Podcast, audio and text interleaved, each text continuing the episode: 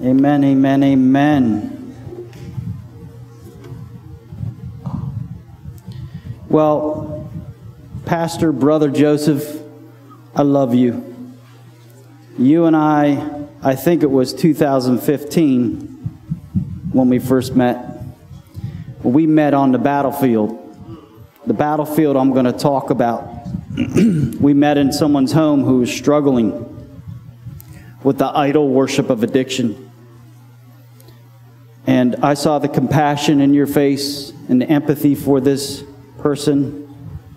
I still see you today in my mind how much you care. And I just want you to know that Pastor Joseph cares for you, cares for his flock.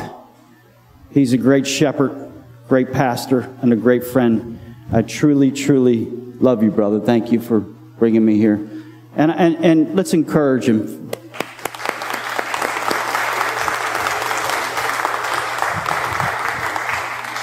And he also convinced me to take my jacket off. You know, I'm always having my coat on, and it feels good up here. I'm ready to move, ready to rock and roll. So, grace and peace be with you, church, and the love of Jesus Christ. It's good to be here again with my family. I truly love you guys. I love you so much. I love being here, and I truly don't feel the heat because I'm in Christ. And so, but uh, as Joseph said, I am uh, Deacon John Carlson from Christ Church, South Philly, and also honored to be the executive director and founder of an addiction ministry called Transformation to Recovery, which was born out of the affliction of addiction. Amen? And I want to say I love y'all, each and every one of you. And I hope this message has something uh, that will transform your heart today, whatever you're struggling with. So let's turn our Bibles to Ephesians chapter 2, and we're going to go through verse 1 through 10. And as you're turning there, I'd like to share a little story about someone. This someone is a gentleman, a pretty big, stout man, a construction worker, very smart guy, drove a pickup truck, probably one of those Ford 150s. And this man was a man of responsibility. He was on the job site every day uh, and came home and he had his own agenda. He had a son. I think he was in first grade, a real young son that he loved so much. And he had an agenda every day how to get his son from school and other things. Um, so it sounds like this guy had it all together. Only one problem he was an alcoholic, severe, drinking, drinking every day to his, uh, till he passed out to go to sleep. But one of the things he would do when he was done work, he was, he was the foreman, came home at three, he would plan on picking his son up at his son's elementary school. But on his way to the school, actually past it, a block further, was his favorite store called Spirits, a liquor store. And so he had a plan how to pick up his poison for the day while he was picking up his son. See, this guy struggled for years and years. He went to 12 step meetings. He went to counseling. He went to detox maybe a half a dozen times. None of that worked. But he kept on drinking. And so this one particular day, he was driving as he always did to pick up his son and he's going towards the elementary school. And this day had an overcast like you wouldn't believe, and cells were in an area that's thunderstorms and lightning, and it was a dangerous day out. And as he was driving towards his son's school, on his way to the liquor store first, it was only a block down, he would go get his liquor and then come back and get his son. The sky started opening up pouring rain and lightning and thunder you never even seen before. And he drove past that school, and in his rear view mirror, he looked back and he saw the school doors open, and his son came out by himself. Not sure what happened with the aides there, but he was out by himself, and he saw in the mirror his son's face of despair, crying, sad, and needing his papa. And as he was driving to the liquor store, he looked behind in that mirror and he saw that son and something happened in his heart. And he started crying and he had pains in his chest and all he could think about is getting his son. And he applied the brakes and turned that truck around, didn't approach that liquor store, went back, picked his son up, hugged him, and brought him in the truck and took him home. Never to return to the drink again. That's a true story. In my heart, it is. I heard it from somewhere. And two things I see here how strong the bondage of sin is, and addiction is idolatry. And but we also see how strong love is through God's power. That was God's power. See, 12 steps, self merit, clinicians, counseling, John Carlson, TTR could not help him. The only thing that can help him is Jesus Christ. Amen? Friends, Jesus is love. The Father loves us so much that He does not want us in any addiction or, or an idol. Addiction is not just identifying with drugs and alcohol, as Pastor Joseph said, it's an idol you put before God. Right? And so an idol is the worship of someone or something other than God as though it were God, or you hold more important before God. My morning devotion, how God works, he, he's got, he's right in tune. He says through the reading, those who reject the Lord for false gods will not be saved in the end. I want you to think deep on the fact that you may have an addiction right now, an idol that you're dealing with, and what, it, what that is that needs repentance. But remember God's love. John 3:16 For God so loved the world that he gave his only begotten son that whoever believes in him shall not perish but have eternal life. Amen. So this is a testimony of someone who struggled 20 years with holding an idol against God. Let's go to our text and read that and then we'll pray for the word. Ephesians chapter 2 verse 1, and you were dead in your trespasses and sins, in which you formerly walked according to the course of this world, according to the prince of the power of the air, of the spirit that is now working in the sons of disobedience. Among them we too all formerly lived in the lust of our flesh, indulging in the desires of our flesh, of the mind, and were by nature children of wrath even as the rest. But God, being rich in mercy because of his great love with which he loved us, even when we were dead in our transgressions, made us alive together with Christ. By grace you have been saved. And raised us up with him and seated us with him in the heavenly places in Christ Jesus. So that in the ages to come, he might show the surpassing riches of his grace in kindness towards us in Christ Jesus. For by grace you have been saved through faith, and that not of yourselves. It is the gift of God, not as a result of works, so that no one may boast, for we are his workmanship, created in Christ Jesus for good works, which God prepared beforehand that we would walk in them. Let us pray. Father, in the name of Jesus the Christ, our Lord and Savior, we ask that you forgive us our sins because we are sorry of our sins and we repent and turn to the gospel of Jesus Christ, the only answer. And Father, we just lift up this word today that you teach this word to all of us through the Holy Spirit of God and help us to be transformed people in the name of Jesus. Amen.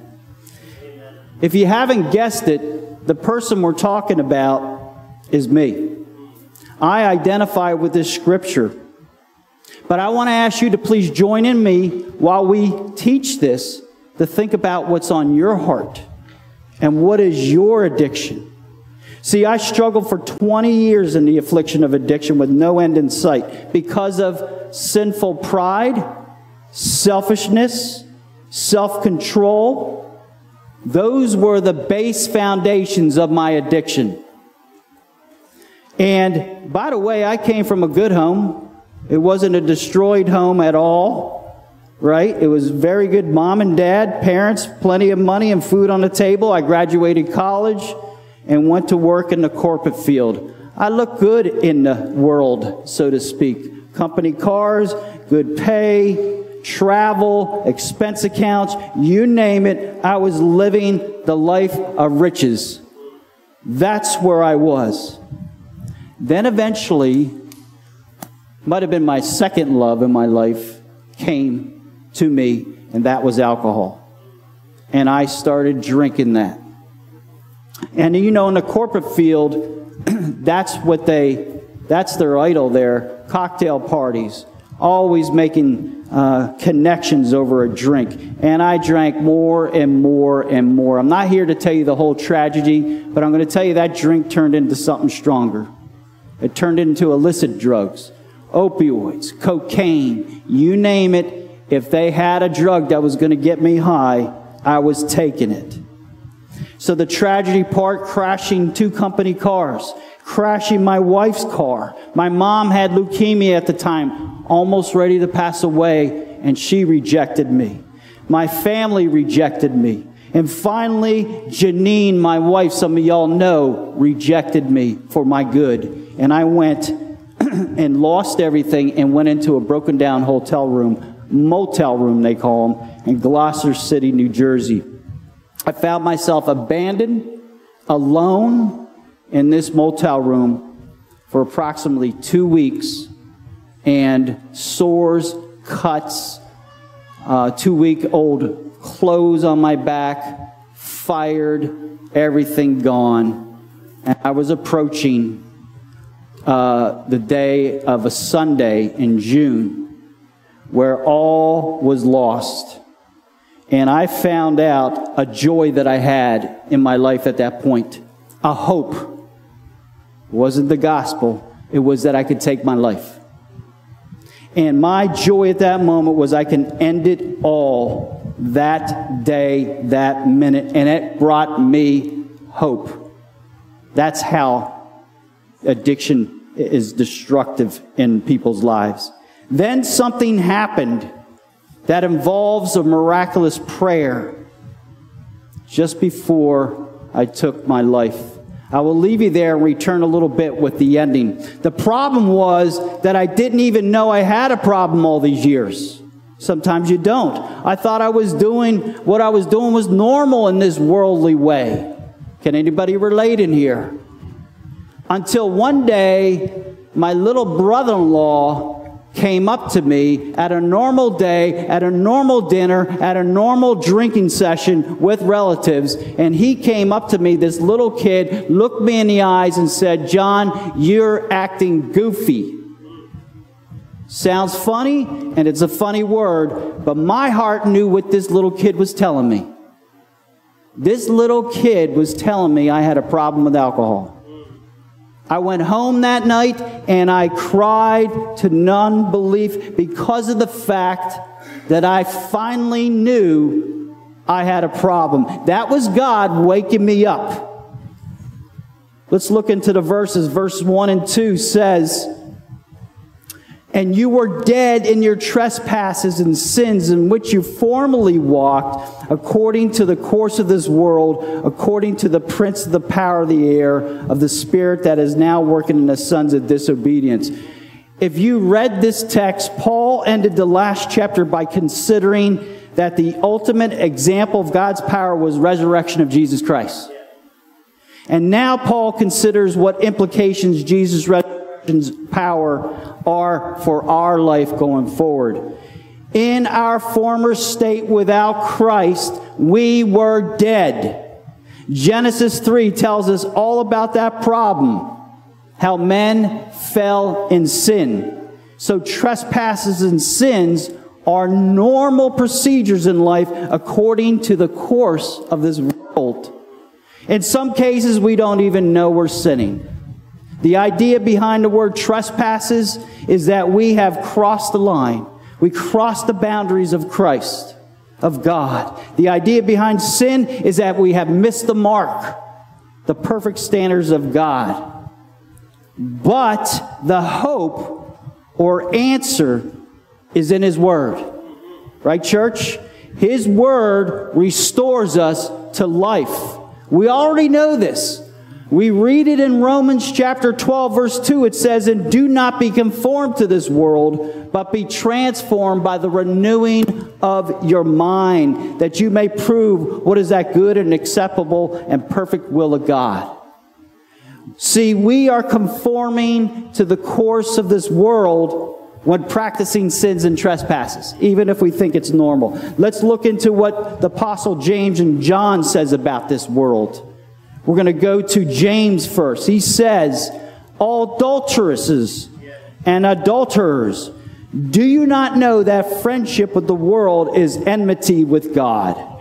Whoever therefore wants to be a friend of the world makes himself an enemy of God. James 4 4. Here's the answer from John Do not love the world or the things in the world. If anyone loves the world, the love of the Father is not in him. For all that is in the world, the lust of the flesh, the lust of the eyes, and the pride of life, is not of the Father, but is of the world. And the world is passing away, and the lust of it. But he who does the will of God abides forever. That's in 1 John chapter 2. Friends, we are not to love the things of the world, but do the will of God. And so we ask the question, what's God's will? And the answer is, you will find it in His Word. Read His Word, people. So we receive death from sin, but not just physical death right? We receive spiritual death. I remember I wasn't always in Philadelphia. I lived in Deptford, New Jersey. Deptford, we call it. And what a beautiful area. And that's when I was exploring the Word of God, and I always believed in God. I wasn't born again at that point, but I, for some reason, I was praising Him. And I would sit down and pray, but I was at the same time in active addiction. And I remember this one time I knelt beside my bed and I didn't hear him. I didn't know he was there and I didn't get receive any answers which normally I would. That's because I was in active addiction. Paul says, For the wages of sin is death. I was spiritually dead. But the free gift of God is eternal life in Christ Jesus our Lord. Romans 6:23. Bottom line, we are dead in our former state without Christ. Dead. 2 Corinthians chapter 4, 3 to, uh, verses 3 to 4, New King James says, But even if our gospel is veiled, it is veiled to those who are perishing. Those minds the God of this age has blinded who do not believe, lest the light of the gospel, the glory of Christ, who is the image of God, should shine on them. Friends, the God of this age is Satan, and the things of this world are in his counsel. He deceived Eve, if you remember, and his job is to deceive you. But in Christ, we cannot be deceived because his word is our plumb bob. Any construction workers here? Maybe that's out of date, but we used to use a plumb bob that would measure up the cornerstone or the corner uh, two by four in order the rest of the building can be perfectly measured off of that. Our word is our measuring tool, right? We measure by the word of God. We know deception because we know the word of God federal agents who go out in the field and look for counterfeit. They study the true $100 bill till they throw up. And when they go out in the field, we can't see it. They can spot a little tiny strand and know that's a counterfeit because they know the truth. That's the Word of God. There's no excuse in here to be deceived. You need to know the truth. Satan, he is called the prince of the power of the air and is still very much active among the folks in rebelling against God.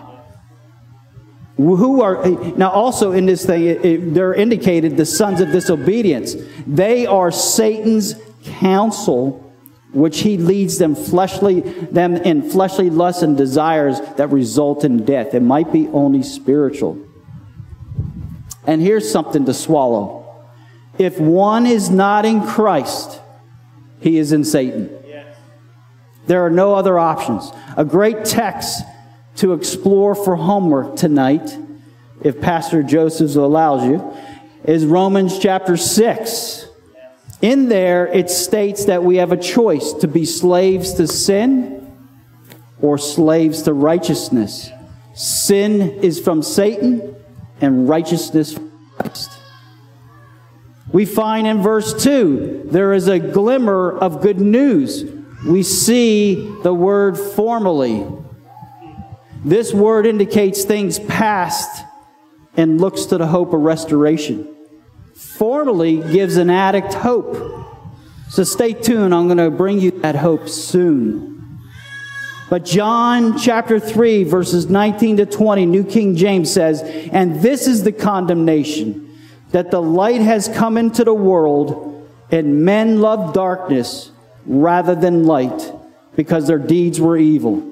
For everyone practicing evil hates the light and does not come to the light lest his deeds be exposed. Children of wrath are the ungodly who suppress the truth, who love darkness and hate the light. Friends, that's where I formerly dwelt, in that darkness.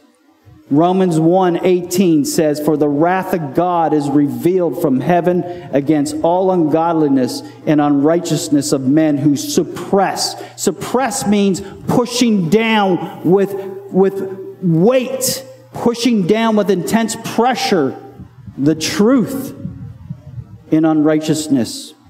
It's simply we know the truth. We have general revelation. We saw the sunrise, the mountains. We see the sea.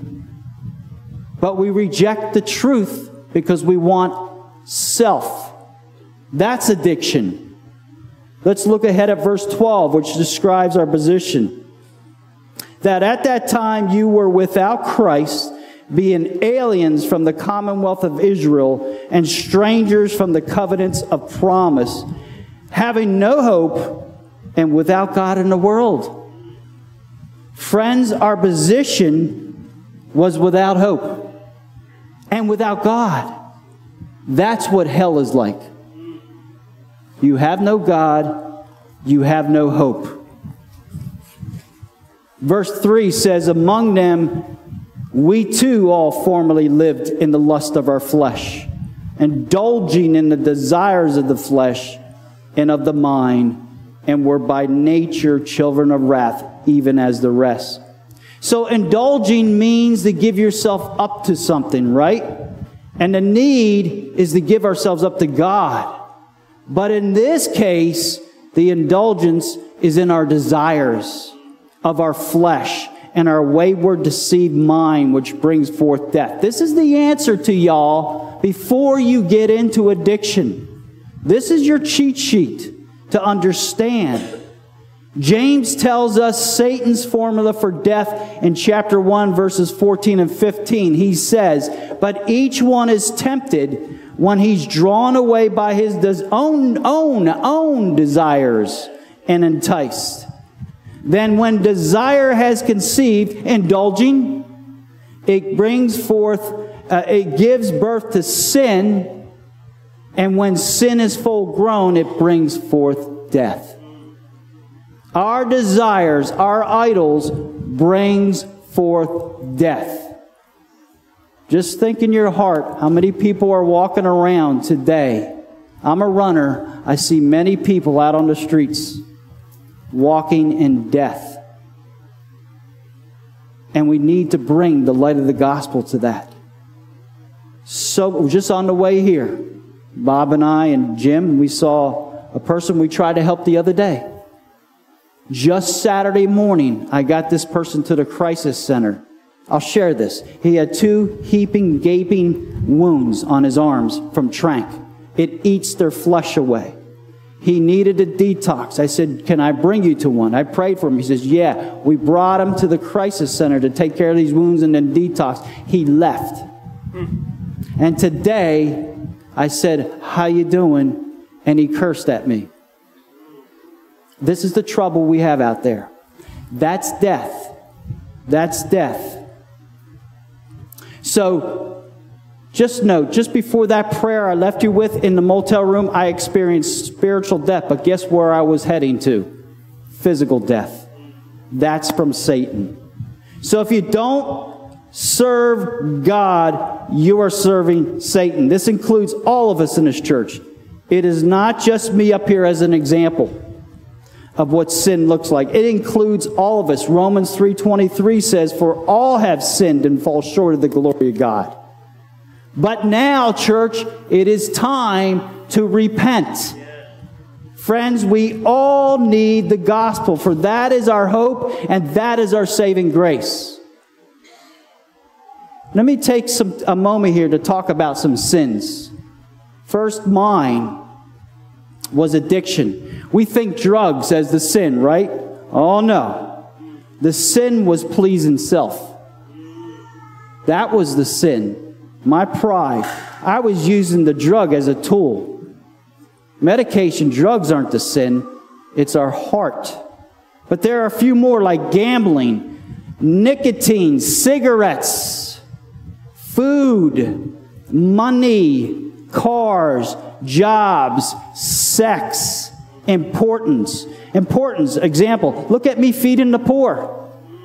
Let me put that on social media. Religion. I am so spiritual. Our church has more members than you, and we feed more people. Some of these idols make us feel good and look good to the world. Amen? For example, when I, I had two addictions, first was alcohol and then it was illicit drugs. I had a, I had a moment in between there. As, you, as I said, I'm a runner. When I was done with the alcohol, I started running up to 100 miles a week and, and, and doing well in, in uh, marathons and got seated. But that wasn't of God. That was of my idol chasing that. Running's healthy and it's good for you. God wants you to run. But he wants you to put you, him first before that run. And now, as a disclaimer, I love and still run, but that's my prayer time. Glory to God for allowing it in my life, but it wasn't always like that. Please think on what is your idol before God. Some of these things aren't necessarily bad in themselves, right? For example, drinking alcohol is not a sin. John, the addict, tells you that? Oh, I'm not an addict anymore.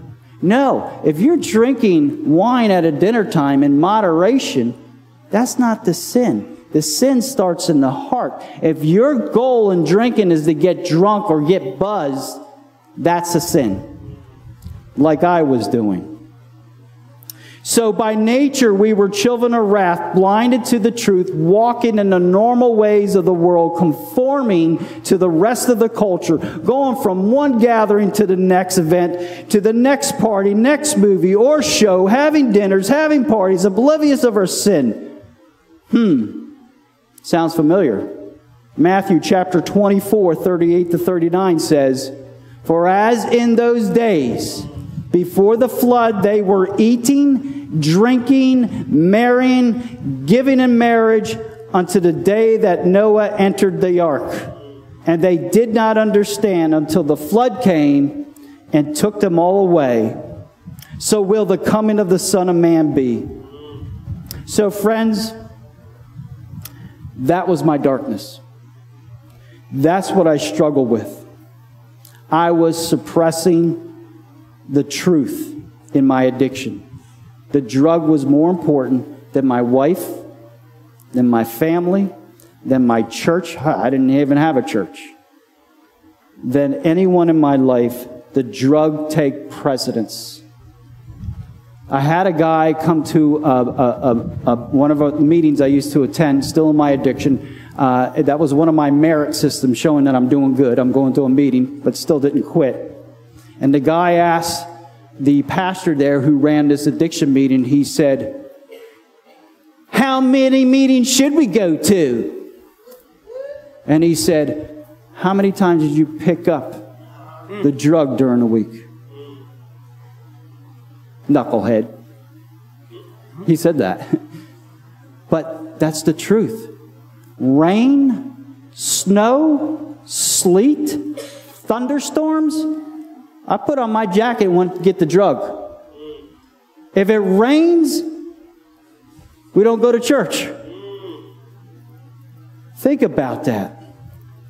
Give me your attention, all your eyes right now. Church. Yes? Church. But God. Everything changes, but God. Verses 4 and 5. But God, being rich in mercy, because of his great love with which he loved us, even when we were dead in our transgressions, made us alive together with Christ. By grace you have been saved. I return to the conclusion of my testimony. Remember that I was, I was about to take my life. That was my hope and joy in, a, in this broken down hotel room, sores all over my body. Well, then something miraculous happened. It wasn't me. I was pulled to my knees by something greater than me, something bigger than me. And that I know now is the Holy Spirit. I prayed a prayer, folks, I never prayed before in my life. This wasn't something I was praying for. I wasn't asking for nothing. I just, it was something like this. I was on my knees and I said, Lord, I surrender. I'm done. Do what you will with me. And at that point, I knew I was born again. I just heard the terminology maybe a couple weeks ago because I had a peace of God that passes all understanding overcome me at that moment. It was a nanosecond. God can change your life in a nanosecond. The peace of God was all over me, and I knew I was born again. John 3 3 says, Jesus answered and said to him, Truly, truly, I say to you, unless one is born again, he cannot see the kingdom of God. An hour later, a knock at the motel room door. A little nervous because I don't want the drug dealers to come back. I opened that door, and it was my wife. Janine came back. She abandoned me. She's given all my stuff to my sister. And she knocked on that door. And I said, Janine, what are you doing here? You left me. And she said, John, crazy thing happened to me.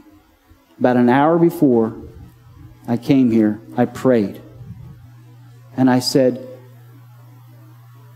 Lord, I really love him. What do I do? And the Lord put on her heart stop trying to control it, stop sending them to meetings. Go over there, pick them up, and give them to me. And she came. And that's where I started seven months of rehab and ministry training, training. And that's where transformation to recovery was birthed. 2 Corinthians 5:17 says, "Therefore, if anyone is in Christ, he is a new creation. Old things that pass away, behold, all things have become new." I went from dead in a motel to regeneration to salvation to restored to life, leading an addiction ministry. The gospel can do the same for this church restore you to new life. Are you struggling with a sinful lifestyle right now? Do you have not a relationship with Jesus Christ? If that is you, friends, we are so encouraged that you are here. And I believe God is speaking to you right now. Please know there is hope. There is hope. Jesus Christ suffered, died, and rose again for new life in you. The gospel saves lives. He wants to save you. Repent and believe in Jesus Christ and what he has done on the cross, and you shall receive eternal life. Life restored in Christ. Friends, God is rich in mercy and his great love, which he focuses on all of us. God's love is so great that it extends even to the unlovely, the children of wrath, such as myself. When you could say, I came from a children of wrath, I done wrong, I sinned, I'm sorry, I repent truthfully, God's going to restore your life. The problem is we're not doing that. Romans 5 8 through 10 says, But God demonstrates his own love towards us, in that while we were yet sinners, Christ died for us. Much more than having now been justified by his blood, we shall be saved from the wrath of God through him.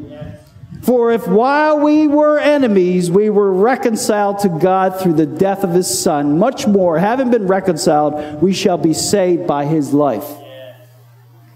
Friends, God, through the Holy Spirit, works from the inside out, resulting in a life transformed. Ezekiel 20, uh, 36, 26 to 27 says, Moreover, I will give you a new heart and put a new spirit within you. I will remove the heart of stone from your flesh and give you a heart of flesh. I will put my spirit within you and cause you to walk in my statutes, and you will be careful to observe all my ordinances. Brothers and sisters, he will restore your heart. Are you sitting here today with a problem? Me too. Because it doesn't stop because you're a Christian. But He can restore your heart and change your heart. And from the, from the addiction world, this is not a psychological or clinical behavioral modification or cognitive therapy. This is not a 12 step meeting that only works on delaying the symptoms from the exterior. This is not a disease. No, that cannot, none of those things can, can, can transform you or save you. There's only one, and that's Christ. Christ and his divine supernatural work through the Holy Spirit could do this. Listen to this, please. By grace you have been saved. Paul says this uh, the work of God's grace, no way involving our merit. It's not us.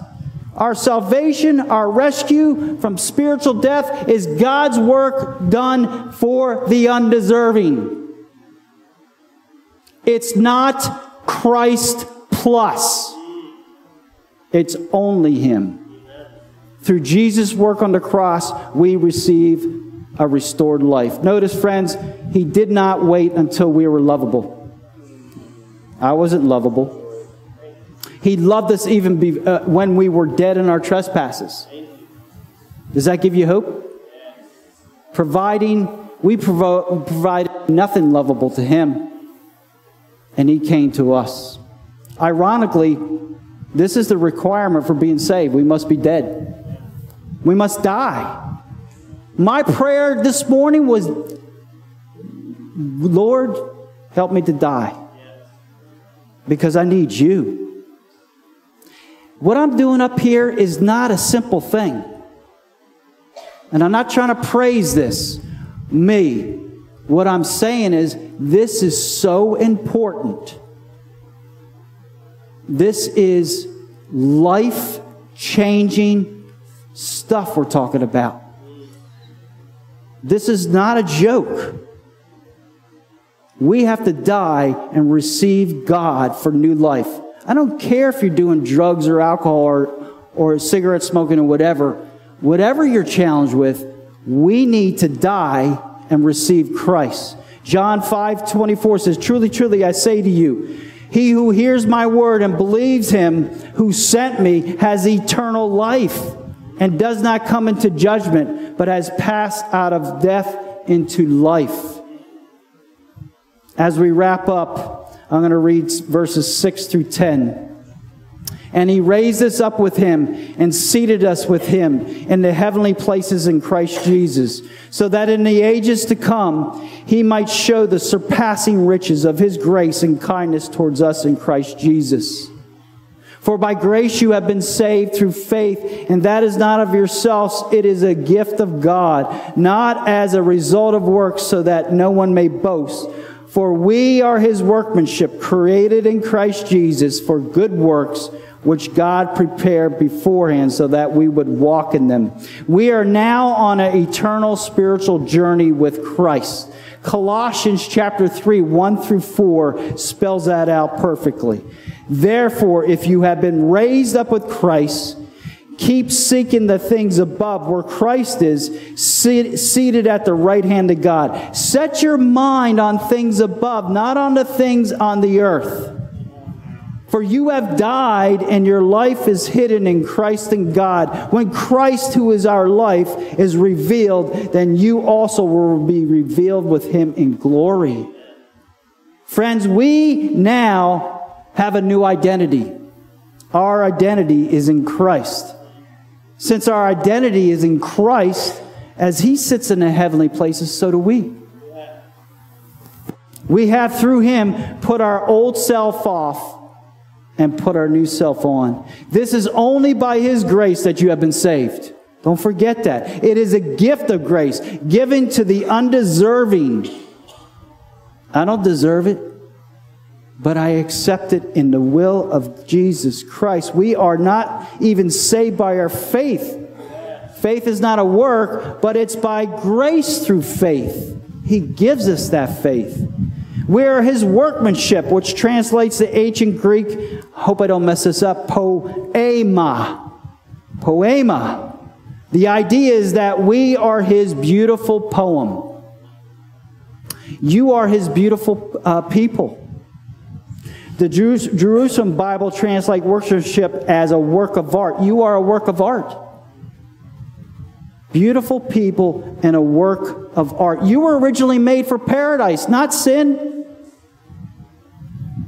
In fact, turn to the person next to you and tell them that you are special in Christ. And tell them you are a work of art. Amen. Friends, Jesus has changed my life. 12 years ago, you wouldn't even want to say hello to me. That's it. Only 12 years. I was a mess you wouldn't even identify me. The love of God that saves my soul will also change your life. I would be illegal if I didn't quote Spurgeon in a Baptist church.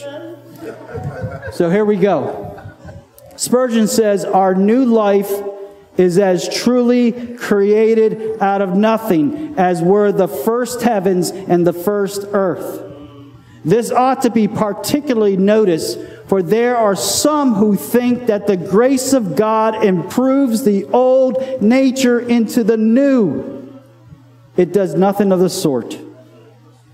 You are special and you are totally brand new. Friends, we are predestined for God's vocation in our lives. Through the affliction of addiction, I was called to ministry. That, what is your calling? Ask Him in prayer. Mine started out in affliction. That should give us hope. He birthed this ministry. By His grace, we have this ministry. Not by anything else. Transformation to recovery came from God through the affliction of addiction. Bringing the light of the gospel to the darkness of addiction, He had birthed good works through faith, resulting in fruits. I want to introduce Bob here. Right there, give him a hand. Bob is one of our Bible teachers.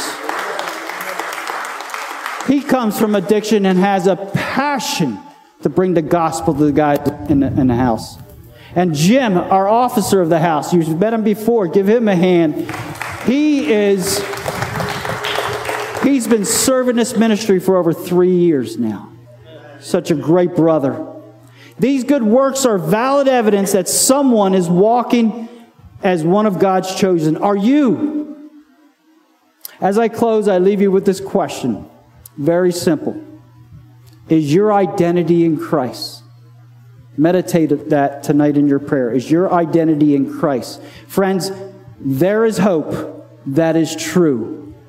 You can be restored to life. Let us pray. Father, thank you for your word. It's all you and not any of us. And Father, as we began this study of your word, we ask for forgiveness and we're going to ask again. For anyone in this room, including me, please forgive us of our wrongdoings and sins against you. For you only we sinned against. And Father, we we repent of our ways and turn to the gospel of Jesus Christ. That is what we need to do. And Father, just fill this whole church, everyone in here, and those on live stream. Fill them with the gospel of Jesus Christ, the Holy Spirit of God. Allow the word that was just spoken to penetrate our hearts and help us to continue to be sanctified and grow, to become, to be conformed to the image of your Son, Jesus Christ. Amen. Thank you.